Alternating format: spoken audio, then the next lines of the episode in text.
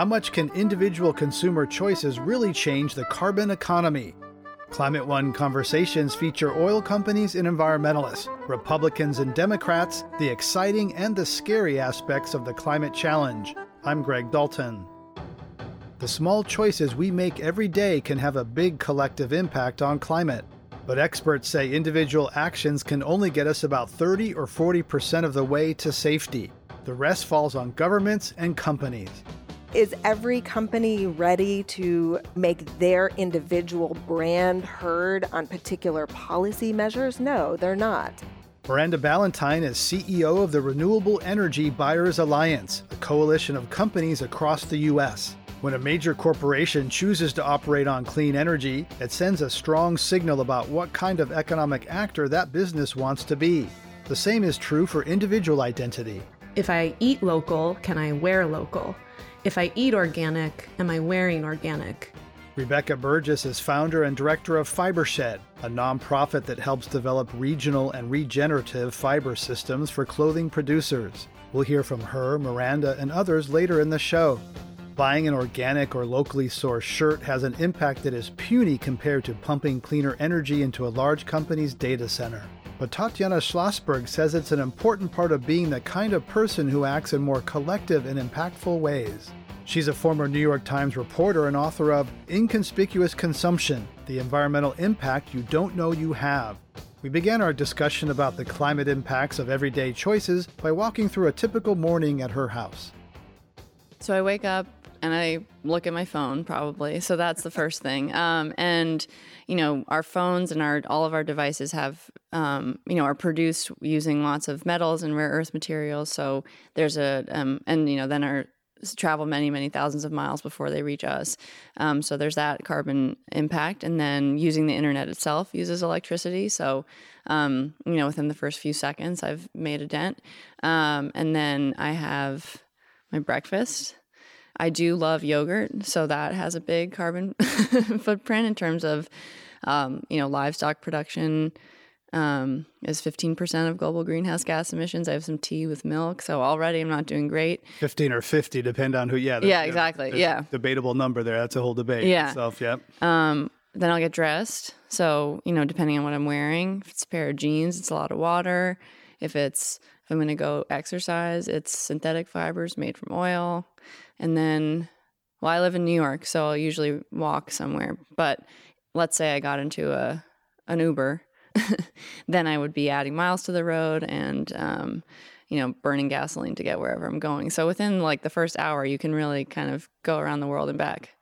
You write pretty early on that we focus on the little things in the hope that they matter so we can feel like we at least did something when the apocalypse comes in the aggregate, these little things can matter. So tell us how uh, are we really making a difference? Or are we just addressing our conscience when we make these little changes?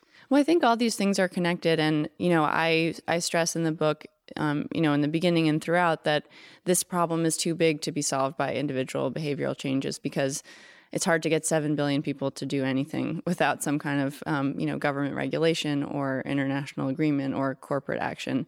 That being said you know i think it's important for me and for people who care about this issue to try to live in line with our values because you know i want to be the kind of person who if i learn more information about the harmful things that i'm doing that i that i act on them not because i think that that's enough to solve the problem but because you know, maybe these things do add up and maybe they matter, but also kind of the consciousness around it will remind me, hopefully, to, um, you know, act in the more um, collective and impactful ways that I can, like voting or, you know, if I put pressure on a company to, to do better and, and to talk about climate change as well. So you do it to be the kind of person that you feel you should be, not because of its impact in the in the big picture. Yeah, I think I mean obviously, you know, there are there are things that have that um, you know contribute more than another thing. You know, like eating red meat or taking an airplane flight. I mean, those things mm-hmm. contribute significantly. But I think me taking eating one fewer burger a week doesn't do that much because the system is so big and the incentives are so off that really to to fix that and to you know reduce the emissions associated with beef production and to um, you know prevent things like rural drinking water pollution or a dead zone in the Gulf of Mexico the system needs to be changed as well. And I don't know that that happens just from you know, people who care about this eating a little less red meat. I think that's you know what I try to work on is that bridging that the personal and the systemic. Yeah, it's so hard because yeah. people are part of systems, and yet we don't know how to change systems. Right. Systems thinking is for you know PhD brainiacs who like way beyond you know uh, my ability. So how do you bridge? You know, and you write that the size of the problem and the narrative of personal responsibility is destructive. Yeah. Unpack that. Well, I think um, you know the the narrative around personal responsibility, the idea that if you know we had all just brought our own reusable grocery bags to the store 20 years ago, we wouldn't be in this situation, makes us, I think, makes me anyway feel kind of guilty and turn inward and turn away from the problem and to really look at myself as opposed to, you know, what are the systems, what are the incentives um, that exist to make what like how, how, does the system work in a way that encourages more consumption and more waste and more emissions um, that is sort of disconnected from my role as an individual? And i also think that um, you know focusing so much on the individual um, distracts us from who is actually responsible for this problem um, and the people who are mainly responsible are fossil fuel companies and lobbyists and people who take money from them. And you know those who've been not only kind of standing in the way of progress but also making our chances of fighting it so much worse.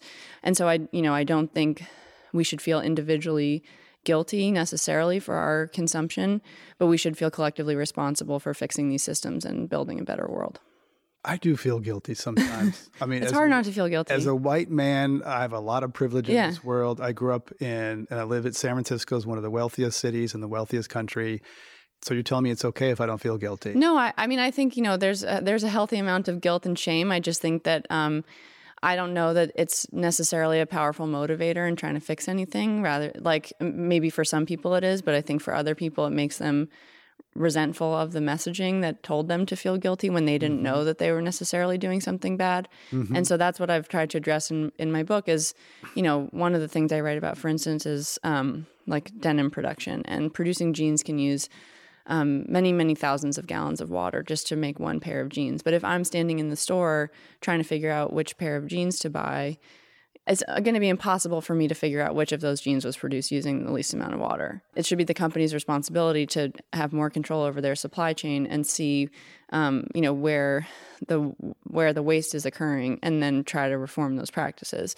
And so, I think you know, in that way, I don't know that me feeling personally guilty about owning a pair of jeans fixes that problem you come down pretty strongly on the side of producer responsibility versus consumer responsibility. Yeah. Most people think it's somewhere shared. Like right. I'm not uh, because if, if, people think that they have no responsibility for what they buy, right. then they're you know that's not right either. Right. So it's some shared responsibility. Yeah. Is that fair? Yeah, I think I'm not saying that you know we we can all like fly with abandon and you know mm-hmm. eat as much red meat or wear as much cashmere as we want because you know once you learn this stuff you have to act on it because otherwise what's the point of knowing it you know?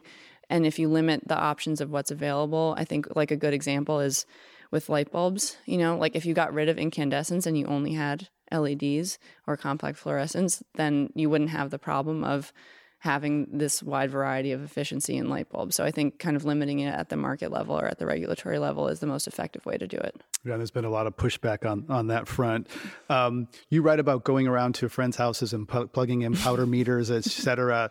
Um, you know, what goes on in, with your friends in terms of kind of judging and watching sort of the virtue police of how, you know, people watch you or you watch yeah. your friends about uh, uh, there's that ice cream. I know you like ice cream, so yeah, right. I do like ice cream. Um, it's complicated. Uh, no, I think I've become maybe um, a less uh, popular dinner party guest because people will ask me like, you know, how bad is this thing, and then I'll tell them, and then they'll be mad and they'll feel guilty being around you. yeah, exactly. Or it's the next time I see them, like, well, I bought this at Zara, but don't tell Tatiana. Um, but you know, I think the response, the curi- the level of curiosity has is you know from among my friends has made me. Um, feel that this topic and this approach is really valuable. I think sometimes, you know, as I've been doing my book tour, I've gotten some questions like, um, well, what's the carbon footprint of your book, and what's the like your dress made of, and um, which you know it's not invalid, but I I think that there has been a long tradition of um, those who don't want to fight climate change or, make progress in this area to try to point out the hypocrisy of those who are mm-hmm. trying to deliver a message about it. And I think it's, you know, it's almost impossible to make an impact-free choice um, in in our current system. And so I, I think that that is really a distraction from the message as a whole. Like what what Tatiana Schlossberg is doing, I don't, you know, I don't really think that that is um and that's not an important way to have this conversation and if car- being a carbon saint is required to be involved, then that I mean, yeah, we're all we're excluded. We're all yeah, carbon sinners. Yeah, exactly. Right? Yeah. yeah. Do you ever get fatigue? Uh, yes. Of like, like I think if I sit on the couch. I'm worried about the fire retardants on the couch. I'm looking at the TV. You, you I learned in your book that the TV, if it, even if it's not used for a whole year, uses an average carbon emits the average carbon uh, same electricity consumption as per cap or i think kenya and haiti yeah, yeah. Uh, so and then i'm thinking about all the things around me that are bad and you know my wife is like okay shut it off turn it off i mean do you ever get fatigued with sort of this climate awareness that can kind of just run away with you yeah i mean part of kind of doing all this research i mean makes it paralyzing to go to the grocery store um, but um, you know i do feel that I'm glad to have written the book because, and maybe you feel this way too now. I don't have to be alone with this information. it's it's a burden and a responsibility yeah. to be climate conscious. Yeah, and it's a, can be a little bit lonely. Yeah, yeah. There's definitely a, you know loneliness to it, and it does feel really overwhelming at times because even you know if you hear some some good news, often there's you know the other side of the coin. yeah. so. Um, so yeah, it's it's really hard, and I think that's also one of the things I wanted to achieve in the book is um, to explain why this is such a big and complicated problem and difficult to solve. Because I think sometimes we hear things like, well, we know that, you know, solar and wind energy exists. Like, why can't we just get all of it from that? But really, that requires developments in either battery technology or pumped hydro storage or in a transformation of the electricity grid. And, um, and those things are really difficult to achieve. And so i think it's you know I, I think it's important to fully understand the problem because otherwise you probably won't be able to do what's necessary to solve it. Right. You write about the five stages of environmental grief uh, denial, anger. This was a new one. I, this was clearly you know riffing off Elisabeth Kubler-Ross, yeah. but I don't think trying to use less plastic. That's a new one. Uh, denial, anger, depression, and determination. Tell me about you going through those phases. You know, as you were writing this book and learning about the gravity of climate. Yeah, well, I think before I became a climate and environmental journalist, I didn't want to read about it that much because it did make me feel so anxious mm-hmm. and sort of upset and powerless, as I think it you know makes many people feel that way. So there's denial there. You learn more about it. That's anger. You get angry. Yeah. Yeah. yeah. Um, depression. You know, it feels overwhelming, like we were just saying, trying to use less plastic always. Uh, and then determination to be, I think, you know, for me, understanding this issue, you know, it doesn't make me feel less scared or less alarmed, but it makes me feel slightly less anxious because I do feel that I understand the problem and I understand, um, you know, I can evaluate for myself what politicians are proposing or what companies are saying and whether it's enough or whether it's greenwashing. And that makes me feel, I guess, a determination to keep doing that and to keep asking those questions and figuring out what's necessary. And so I hope that my book kind of helps people kind of go along that journey as well and come out the other end feeling motivated.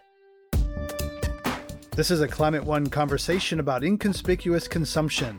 Coming up, more with author Tatiana Schlossberg and fashion experts on ways to reduce the carbon impact of our clothing. Think about timelessness in the piece. Think about wearing a garment or purchasing a garment that's going to be with you for the long haul. Love it. Really be a custodian, not a consumer. That's up next when Climate One continues.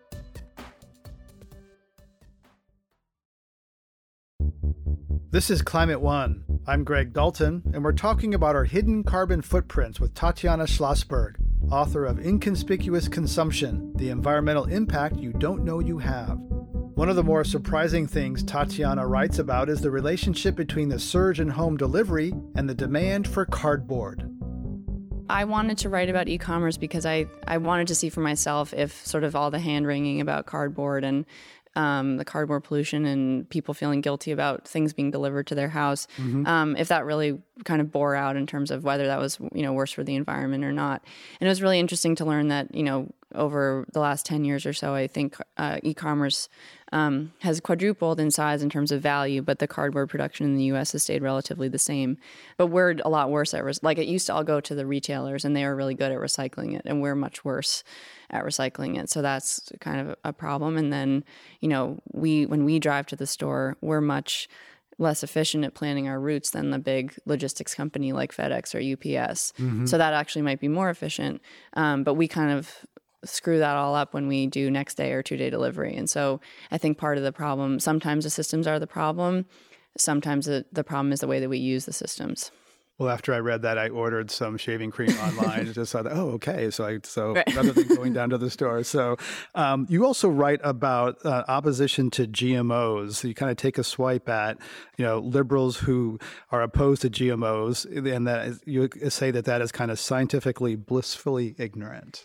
Well, I think people have kind of talked about it as if it's a health risk to us, which it's not. And it's not. you know, GMOs here, we it may be something that's you know preventing pesticide, uh, you know, additional pesticide use or things like that. But in other parts of the world, it means you know vitamin A enriched rice that can prevent a lot of people from going blind. And um, so I think it's kind of a misunderstanding of what GMOs are and what value they actually can provide, and also misunderstanding what the risks are. The risks again are you know this power concentration and putting farmers out of business and maybe affecting. I mean, there's some biodiversity concerns I think, but um, in terms of kind of the health risks to humans, that's really not an issue it's about power and monoculture and those things. It's yeah. not about the things that people like to scare about GMOs. Right. I think that it's important to understand why we're opposed to certain things as opposed to just um, because again it's this sort of problem where you need to address the system as opposed to kind of thinking about it in terms of how it affects you as an individual so individual choices are insufficient. They're important for identity and for values. Uh, what are some of your top tips? You for example don't use a gaming console to stream videos. That's a bad one. What yeah. are some other top tips? Um, well i think you know some of the things we've mentioned you know eating less um, kind of red meat and beef products and um, other meat, you know, flying less or not at all. Um, you know, I think buying secondhand is a really good option. Renting clothes is a good option, and then sort of renting clothes. Huh? Yeah, so like rent the runway is a yeah. Good, I don't know if the same things exist for men, but um, you know, it's very difficult to. I mean, again, you can you know drive yourself crazy trying to make the most ethical choice, and that's why I think. Um, you know, I stress in the book that the most important things to do are to vote and to, um, you know, not support companies that aren't at the very least transparent, and also to talk about climate change because you know only about a third of Americans talk about climate change with their friends and family. But if they do talk about it, they're more likely to consider it a risk and to support policies to mitigate it. And so I think that that is a really important thing that any, that anybody can do. So you're saying persuasion should happen, right? That, to convert people into the I hate this metaphor, but the choir, right? To get yeah. people on the bus or in in the choir. Well, I think um, yeah, and you know these conversations don't have to exclusively be about climate science to be talking about climate change, and there are lots of different ways that these issues manifest themselves. And so I think what I another theme in the book, or what, something I've tried to draw out, is the issue of environmental justice. Um, you know, people, especially um, non-white communities, low-income communities, and rural communities, are disproportionately impacted by um, the direct effects of burning fossil fuels for energy, and um, and there are lots of different people who are affected by that, no matter what state they live in, or you know, if it's red or blue or whatever. So I think you don't have to necessarily even make the conversation about what greenhouse gas emissions are doing to the planet to show people that this a fossil fuel intensive economy is not good for most people and that uh, you know kind of a lower carbon or a zero carbon future would actually be better for all of us for our health and kind of for the different opportunities for solutions. It's all though within the frame of consumption yeah. right? it's all about you know and so some people would say consumption is the problem. Do you think that voluntary virtuous restraint is viable and achievable because mm-hmm. we all struggle with right. it. Yeah, I, you know, I don't think we can shop our way out of the problem. Um, so that's one thing. And I don't know that telling everybody to buy less is effective, but that's why I think my focus is not on sort of telling people what to do or what to buy and not and what not to buy, but really understanding how these systems work and how the incentives are off.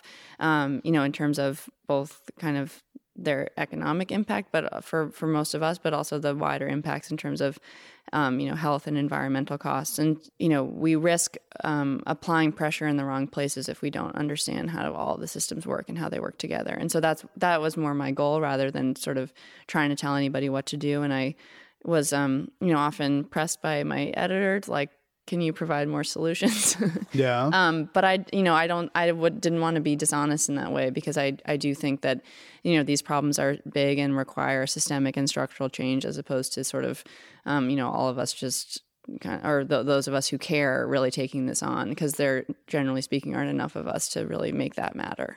So where do you end up? Oftentimes people talk about they're hopeful. I think sometimes people feign hope. They're not quite as hopeful as they say they are because they think they're supposed to say they're hopeful. Mm-hmm.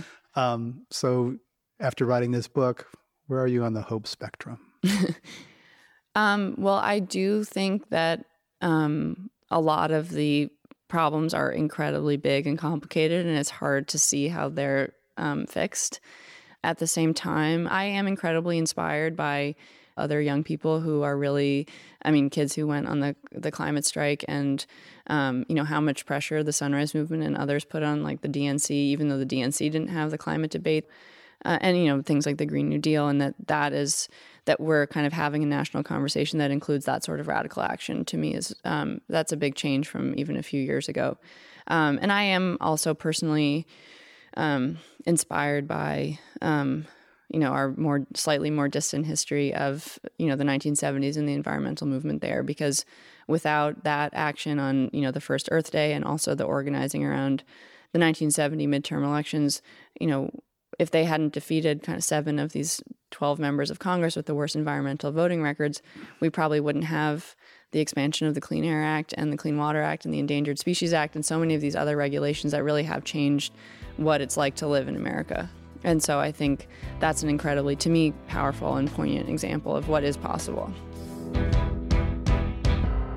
Tatiana Schlossberg is author of Inconspicuous Consumption The Environmental Impact You Don't Know You Have. You're listening to Climate One. I'm Greg Dalton. Another place where our carbon footprint is often hidden in plain sight is the clothes we put on every day yoga pants, bicycling shorts, you know, denim jeans. Um, what does that material look like? You know, where is it coming from? What's the environmental impact of it? Amina Razvi is executive director of the Sustainable Apparel Coalition, a business alliance that measures environmental, social, and labor impacts across the clothing, footwear, and textile industries. She joined me to talk about the energy embedded in our clothing, along with Rebecca Burgess, founder and director of Fibershed, a nonprofit that helps develop regional and regenerative fiber systems for clothing producers. Rebecca explains how our clothing choices can be as significant as our food choices.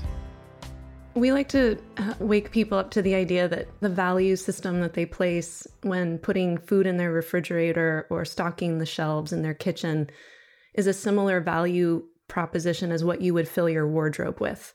You know, where was this fiber coming from that um, populated these sweaters and pants and socks and underwear? Where did it come from? And you know, did it come from near my home? Did it come through a complex supply chain? If I eat local, can I wear local? If I eat organic, am I wearing organic? If I'm interested in climate smart agriculture, how am I wearing those values in the fibers that I'm wearing each day? And so, right now, the hidden costs they say by, and this was an Ellen MacArthur Foundation stat, that if we continue business as usual with our textile um, production consumption patterns, that the industry will basically equate to about 26% of the overall carbon budget that humanity has to keep the planet under 2 degrees C. So you know, clothing, I mean, almost a third of a global emissions budget by 2050 under business as usual scenario is significant. So we have a lot to to change, um, which are not only fiber choices, but behaviors and how we wear our clothing.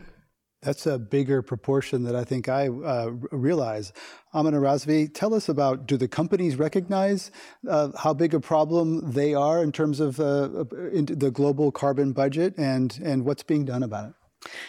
Um, I do think that companies are increasingly becoming much more aware, not just of how complex the problem is, but of the role that they play. And I think that's because they're hearing about it at multiple levels. They're hearing about it from consumers who I think are, you know, their core customers and are asking more questions about the um, the things that they purchase from these companies. They're hearing about it from global and local stakeholders who I think are are pressing companies to um, to do more about these issues. And so increasingly, I think it's becoming um, a much more, I think, strategic conversation at higher levels within multiple organizations than it has been in the past. And I think that's that's great to see, but I, I do think there's a lot more to be done. Is that conversation driven by by risk and fear? I know some people are concerned about uh, the supply of cotton. Right, cotton is there's a lot of water, and I've heard uh, Rick Ridgeway, the sustainability lead at Patagonia, say organic cotton is terrible because organic doesn't address water use. So is this conversation driven by opportunity or desire to be a leader, a brand leader in, in sustainability? I think it's actually all of the above, right? If you are a business and you want to remain in business, I think it's imperative that you're looking at not only all of the risks, but the opportunities as well that um, sustainability can present. And I think sustainability is increasingly becoming seen as a competitive advantage. So, those companies who want to demonstrate leadership, those companies who want to, um, I think, further engage with their consumers and actually rethink how they do business are, are going to be seen differently. Um, and I think that they know that, and and so a lot of them are moving in that direction. So Rebecca Burgess, you know, tell us how much oil is in my closet. If I look at, uh, you don't know what, you've never seen my closet, but a typical guy got jeans and shirts and some exercise clothes. Um, is there more oil in my closet than I realize? For most human beings, FAO UN stat is around 70% by weight of our wardrobes is actually fossil carbon derived lithosphere based carbon. So yeah, nylon, polyester, acrylic. And, you know, when I look at typical life cycle assessments on on those kinds of garments, we're not taking into account um, some of the emissions that are land based around those extraction processes. Um, I also do not see in the use phase those fossil carbon derived fibers being incorporated in their understanding of how we're caring for them because it's in the use phase where we see um, currently um, in the San Francisco, the San Francisco Estuary um, initiative, I think it was Five Gyres and San Francisco Estuary Group, just did a whole analysis of the San Francisco Bay on microplastics. And 74% of the material they caught in their microplastics bucket was material from fibers. So when we wash our, uh, anyone washes their yoga pants or their bicycling shorts, there are fibers that go from their washing machine into the, their nearby waterway. That's right. Is yes. that what you're saying? They said, and 53% of that 74% was um, plastic fiber. And the plastic fibers are what they're concerned about is the kind of trophic cascade. So, as zooplankton absorb that and then they're eaten, how that absorbs through the food chain is what most scientists are, are most concerned about from a health systems, looking at human health for the food chain that we're part of as we eat part of the marine food web for our diets, but also within the marine food web, just without the human consumer, just how is that affecting cetaceans and other life forms as it accumulates up the food web? So, yes, it's our yoga pants. Um, if they're acrylic or if they're nylon or polyester, that is a problem. Which most yoga pants are. Um, Amina Razvi, athleisure is one of the fastest growing segments. Uh, Athleta, Lululemon, they're oil. These products are oil based yoga pants and cycling shorts yeah. are bad for the environment, what's the alternative? Can the garment industry move away from fossil fuels the way that the car industry is moving away from gasoline to electric? Yeah. I mean, I think in in order to be able to make that move, you kind of have to know where you're starting, right? And that's a it's the fundamental basis of the SAC and the work that we're doing the around the Higg Index, right? Um, the Sustainable Apparel Coalition um, was really founded to help bring that data um, in a global standardized way to the companies who are using it. So if you are making yoga pants, bicycling shorts, you know, denim jeans, um, what does that material look like? You know, where is it coming from? What's the environmental impact of it? Um, and if you know that, then you actually have a really good baseline. You have a, an understanding of what the impacts are currently and what do you really need to do to shift away from those types of materials or those types of fibers towards one ones that are um, potentially more environmentally friendly or sustainable. So you're helping companies understand their impact and, and get a baseline.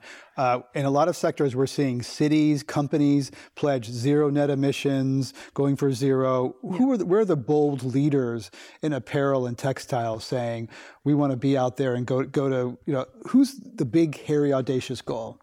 Um, I, you know, for us, I think many of our members are setting really big, audacious goals, and that that's part of um, what I think that the Sustainable Apparel Coalition brings to the overall industry is that you have leaders, you have folks like Levi's setting goals around water, you have Patagonia talking about um, how they reduce their emissions, you know, um, and others.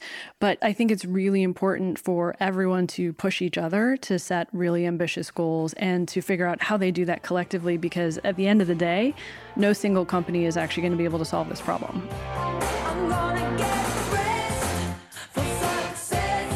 You're listening to a conversation about the energy hidden in our clothing. This is Climate One. Coming up, more with Rebecca Burgess and Amina Razvi, and putting pressure on tech companies to clean up the power they run on. What we need to see more of is for companies to be using their influence, using their ability to influence government and policymakers to change the rules and change what's powering the grid because we're running out of time. That's up next when Climate One continues.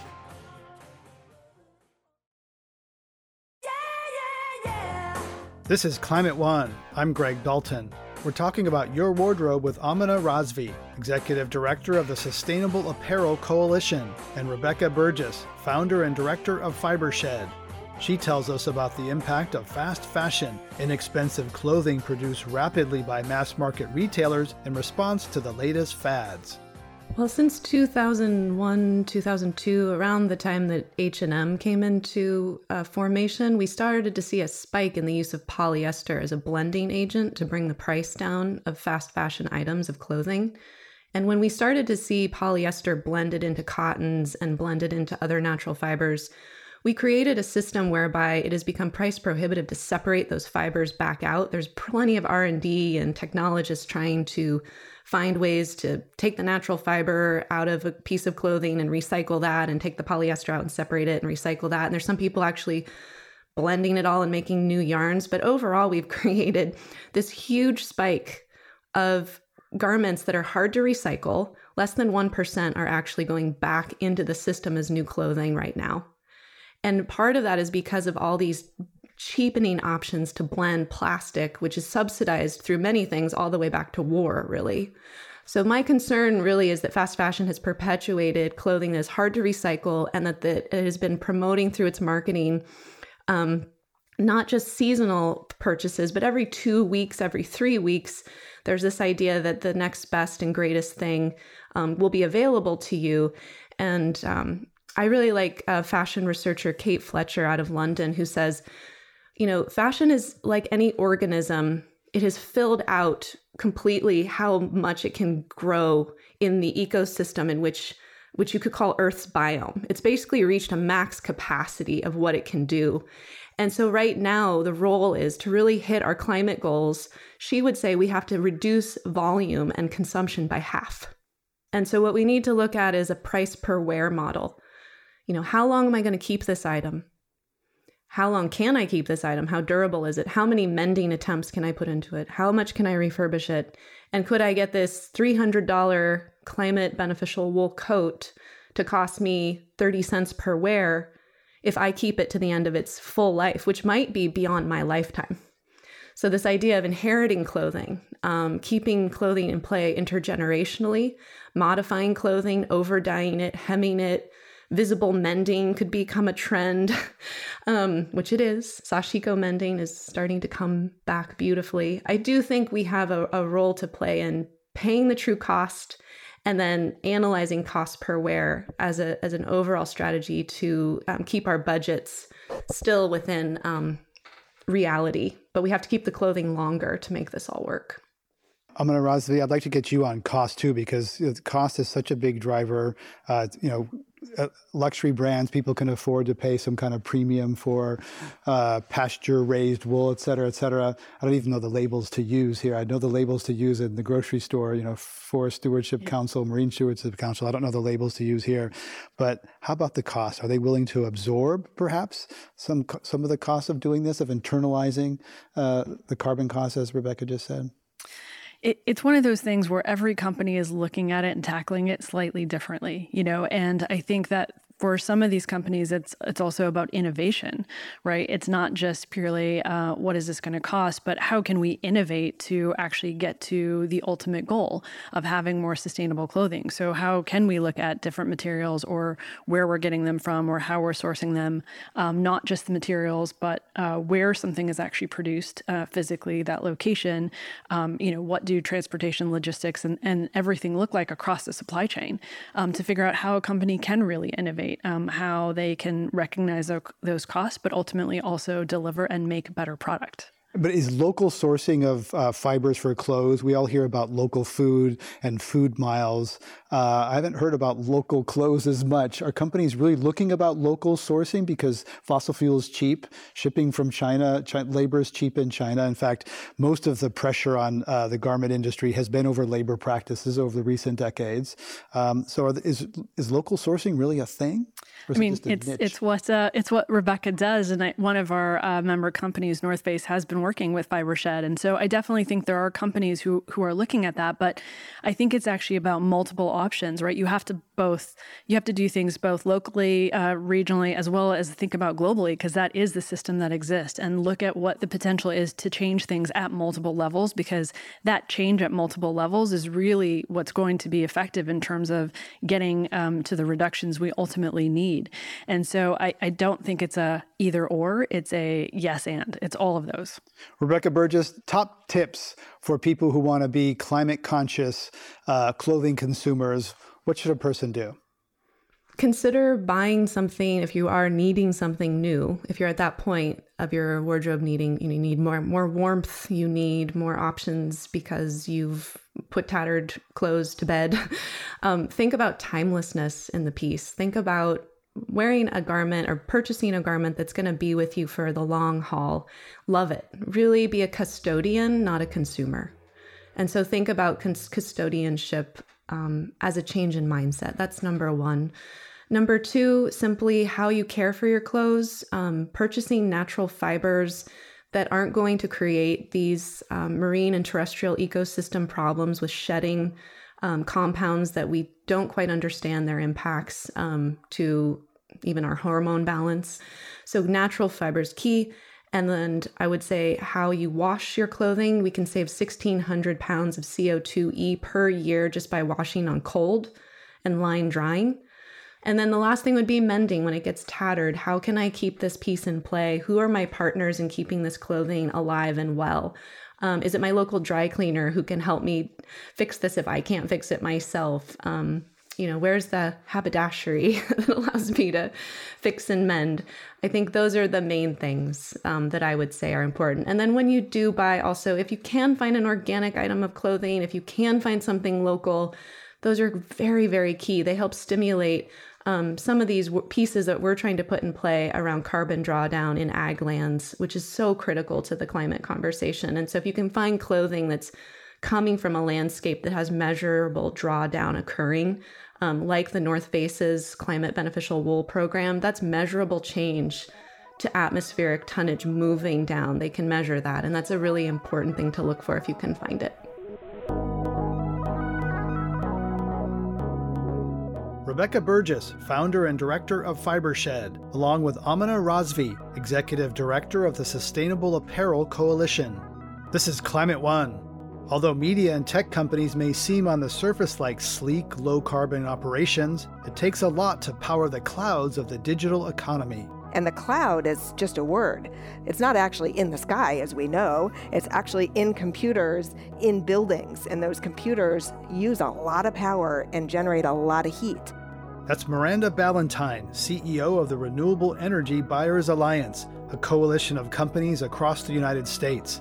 I spoke with her along with Gary Cook, senior corporate campaigner with Greenpeace, about which companies are getting clean and which ones aren't. I'd say broadly, you've seen a lot of leadership from tech companies in driving uh, their growth or attaching their growth to renewable energy. And so we've seen, I think, probably in the tech sector alone, probably over 10 gigawatts of renewable energy deployed, attached to uh, actions by companies like Google, Microsoft, and Apple, and Facebook. Now, that being said, I think these companies have led a transition from the sort of 1.0 approach providing renewable energy credits that had very little impact on the marketplace to really doing PPAs, power purchase agreements, and other forms of transactions that's driving renewables onto the grid. What we really need to see is the transition from that to a 3.0 approach, where we're really looking at how are we getting dirty energy off the grid, phasing out fossil fuels, uh, and getting to a, a true 24/7 renewable supply that is you know, what is needed to address climate change and transition us to a, a renewable energy future. Gary, you, mentioned the leaders. There's some laggards in your most recent report uh, with Click Clean uh, 2017. Amazon was rated a C. Netflix and HBO Go and Spotify got a D, and Twitter got an F. Have they moved since then? And, and why are those companies lagging so much? You've seen some movement, uh, some good, some bad across that spectrum. I think actually Spotify uh, has done much better since then. They've actually been much more transparent about their footprint. They've transitioned their operations to parts of, I believe it's mostly Google's cloud network that has much higher percentage of renewable energy powering that part of their, their cloud platform. Uh, Amazon, unfortunately, has gone, I'd say, down overall. I mean, they've seen some recent movement this year, which hopefully is a sign of renewed leadership. But from 2017, when that report was put out, kind of went silent for quite some time, had not bought renewable energy, but yet was in a period during of rapid growth. And that's really the challenge I think we're seeing is that companies need to are growing so quickly and unless they're really focused on solving for the renewable energy supply in a very aggressive way, then they start slipping and falling behind on, on matching their growth with renewable energy. Miranda Ballentine, your response? Uh, so the Renewable Energy Buyers Alliance has a, has a slightly different place in this ecosystem. Um, our members are not just the tech and entertainment companies. And interestingly, if you go back to 2013, when REBA was first uh, created as an idea, one of the big problems that these large organizations identified was a transition in our economy towards a digitized economy. So it's not just the Googles and Facebooks and Amazons of the world, but a whole range of other kinds of companies. So think about General Motors, Johnson and Johnson, Walmart, Target. All of these organizations saw back in 2013 that their businesses were becoming digitized and they were using cloud computing to manage their businesses and saw a tidal wave coming in front of us of energy demand to to provide power to those data centers. Uh, so I would say that this is not just a tech challenge. It's a challenge for every large organization. It's a challenge for cities, and it's a challenge for individuals. All of us are consumers of data, and the cloud is is just a word. It's not actually in the sky, as we know. It's actually in computers in buildings, and those computers use a lot of power and generate a lot of heat.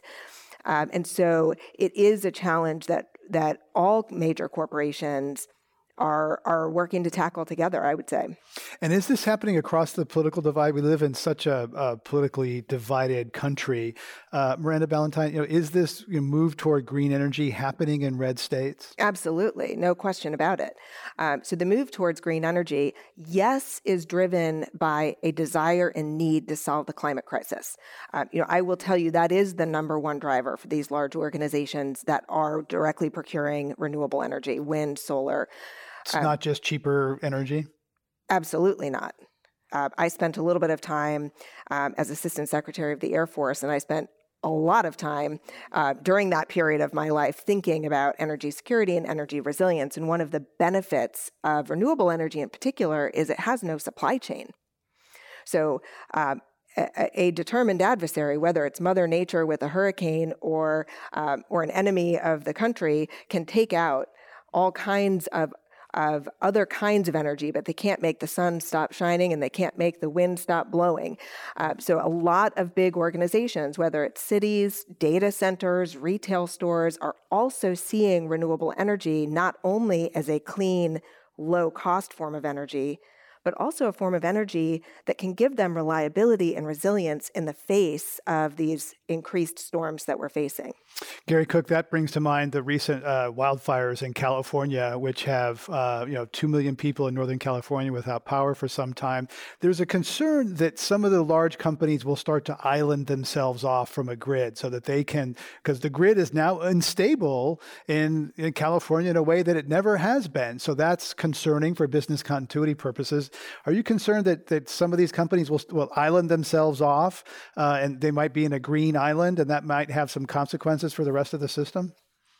I, I think you see companies taking action to you know, take control of their supply chain. I think look when you're looking at data centers, it's such a large power draw that they're creating when they're building data centers that they can certainly do things that are local, connected to their data center, but they're still going to be grid dependent overall.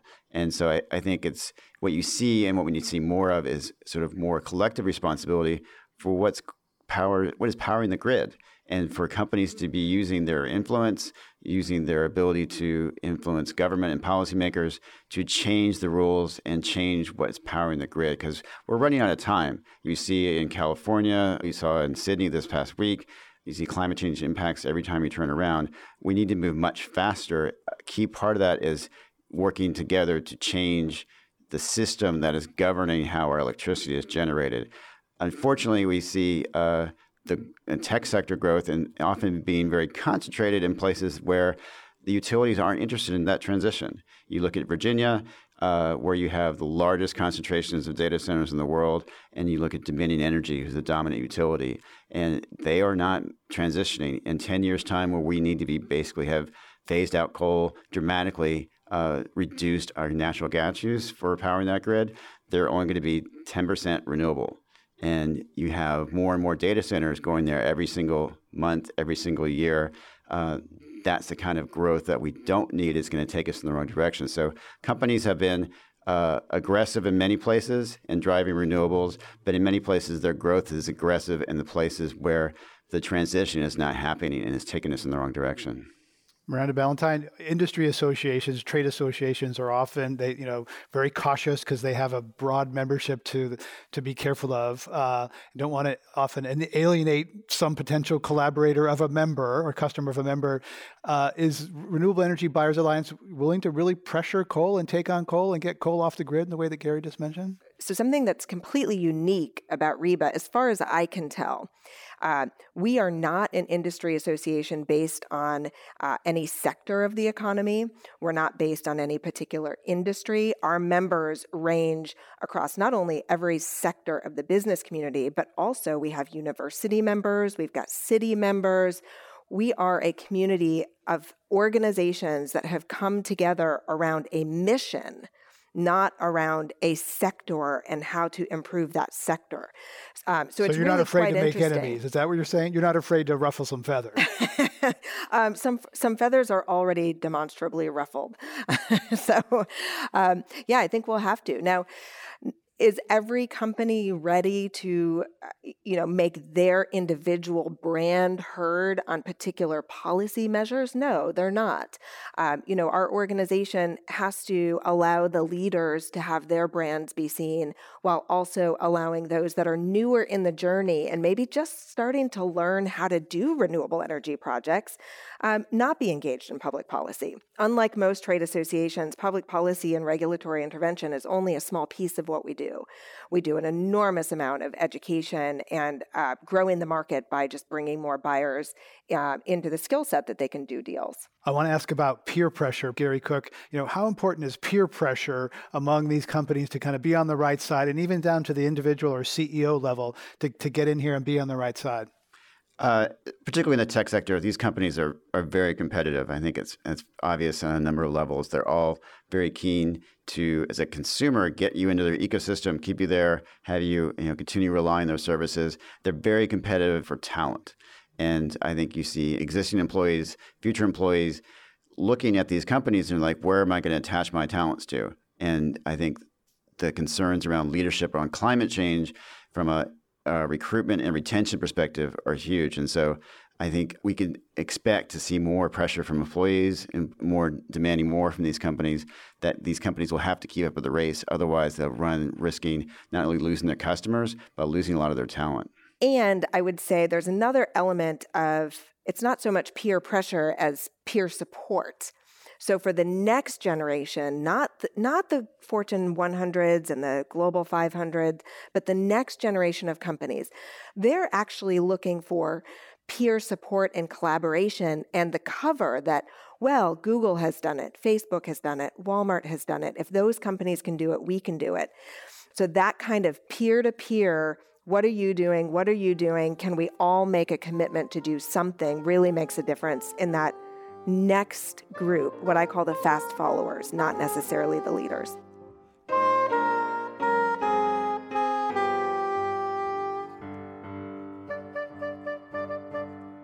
Miranda Ballentine, CEO of the Renewable Energy Buyers Alliance, along with Gary Cook, Senior Corporate Campaigner with Greenpeace, talking about the very big and often invisible environmental impact of the energy choices made by tech companies and other businesses. To hear more Climate One conversations, subscribe to our podcast wherever you get your pods. Please help us get people talking more about climate by giving us a rating or review. Kelly Pennington directs our audience engagement. Tyler Reed is our producer. Sara-Katherine Coxon is the strategy and content manager. The audio engineers are Mark Kirschner, Arnav Gupta, and Justin Norton. Devon Strolovitch edited the program. Dr. Gloria Duffy is CEO of the Commonwealth Club of California, where our program originates. I'm Greg Dalton.